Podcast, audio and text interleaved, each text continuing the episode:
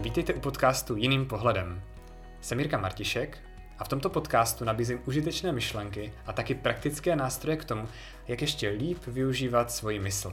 Čerpám převážně z NLP a ze své praxe kouče a lektora. Kdybyste chtěli dostávat tipy z NLP do e-mailu, nebo kdybyste chtěli vědět víc o mých kurzech, coachingu, školeních, nebo dokonce o mně, mrkněte na web jirkamartišek.cz.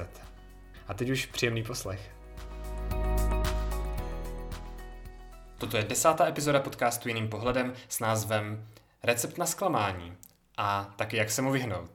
Motivací mi k tomu bylo několik posledních coachingů, kde se tohleto téma objevilo.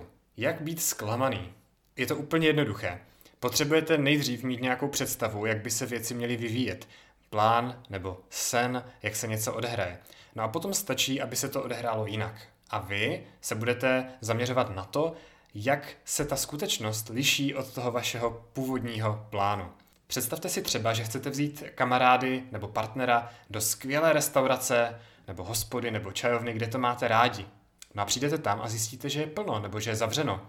A vy musíte jít jinam.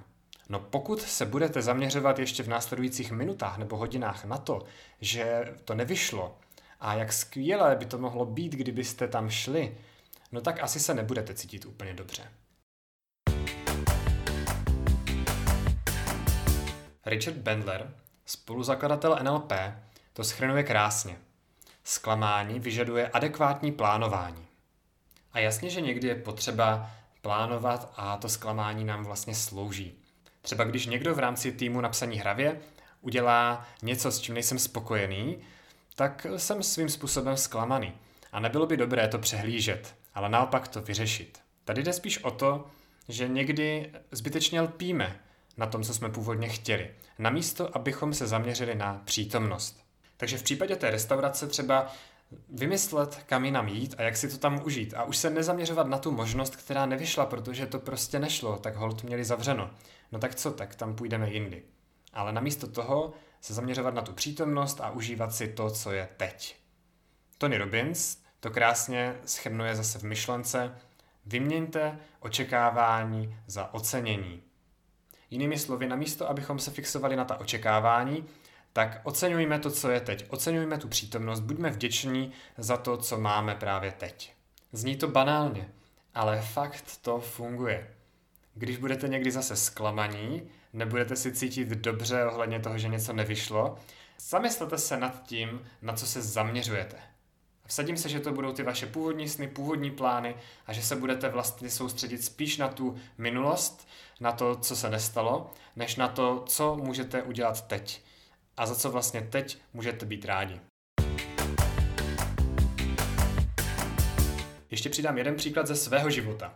Já jsem si uvědomil, že se dostávám do nepohody právě tím, když mám nějaký to-do list a tam si připíšu nějaké časové odhady, jak dlouho mi ty úkoly asi zaberou. No a potom ty úkoly třeba trvají dvakrát tak dlouho. Když jsem programoval něco pro psaní hravě, no tak to bylo úplně typické.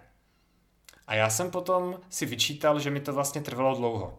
No a po nějaké době jsem přišel na to, že nebyl problém v tom, že mi to trvalo dlouho, ale v tom, že jsem měl příliš optimistické časové odhady, a nebo ještě přesněji, problém byl v tom, že se moje časové odhady často lišily od té skutečnosti. Já jsem nepracoval pomalu, řekl bych. Někdy jasně, někdy jsem mohl být neefektivní, ale bylo to spíš o tom, že se právě ty časové odhady nepotkaly s tou skutečností a to ve mně působilo ten stres a ty negativní emoce. Neboli nějaké očekávání, které se nenaplnilo. A působilo zklamání na mojí straně. Hodně mi pomohlo si ty časové odhady sice psát, ale brát je jenom jako velice hrubý odhad.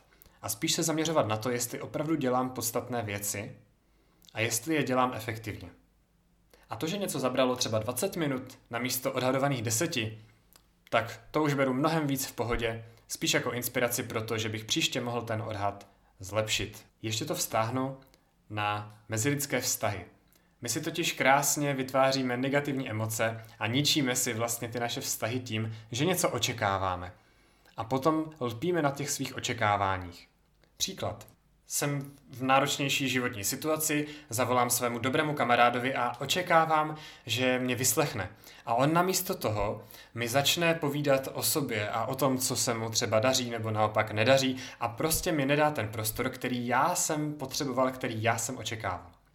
A v tu chvíli já můžu být zklamaný, a nebo se můžu zaměřit na to, co je teď. Například mu můžu říct, že já teď fakt potřebuju ten prostor a potřebuju, aby mě vyslechnul. A jestli je to pro něho OK. A díky tomu, že nebudu lpět na tom svém původním plánu a nebudu se zaměřovat na ten rozdíl mezi tím původním očekáváním a tím, co se naopak eh, stalo, ale něco s tím udělám, převezmu tu zodpovědnost, tak reálně můžu jednak ušetřit sobě hodně negativních emocí a taky můžu vlastně posílit ten vztah. Když to srovnáte s tím, že namísto toho bych se třeba utápil v tom, že ten kamarád mě ani nevyslechnul, tak eh, tohle je rozhodně lepší volba. Soustředit se na tu přítomnost a přemýšlet, co s tím můžu teď udělat já a za co já teď můžu být vděčný. Takže teď dobrovolný domácí úkol pro vás. Za prvé, uvědomte si, co se v poslední době stalo, co vám způsobilo emoce zklamání. A uvědomte si na tom, jaký byl rozdíl mezi tím vaším původním očekáváním a skutečností. A potom druhý domácí úkol, samozřejmě taky dobrovolný, až to příště nastane, až zase příště ucítíte zklamání, tak si rovnou uvědomte, co byl ten váš původní plán nebo očekávání a jak jinak byste se na to teď mohli podívat. Za co byste třeba mohli být vděční nebo co byste s tím teď mohli udělat, když ten původní plán nevyšel. Díky, že jste tuhletu epizodu doposlouchali až sem. Víc informací najdete na mém webu jirkamartišek.cz. Pokud vám to dávalo smysl, budu rád, když budete tento podcast sdílet dál s lidmi, které by to mohlo nějak obohatit. Tak díky a ať se vám daří.